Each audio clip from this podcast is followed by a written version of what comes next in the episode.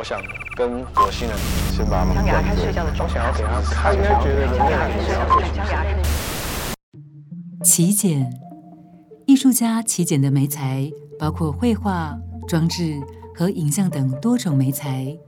他关注光与影的关系、观看者的感知行为以及作品的场所机制等问题。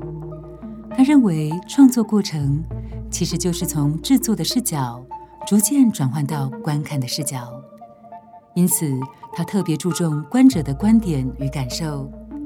他希望将观看这件事情的复杂性实际的表现出来。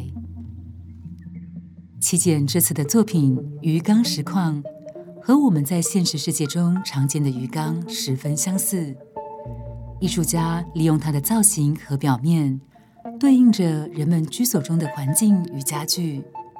同时，艺术家也透过它暗示出雕塑领域里台座和场所之间的边界问题。鱼缸同时指向了空间中的内与外，也关系到看与被看的角色对换。艺术家提供了一个思考寻常经验的不同视点。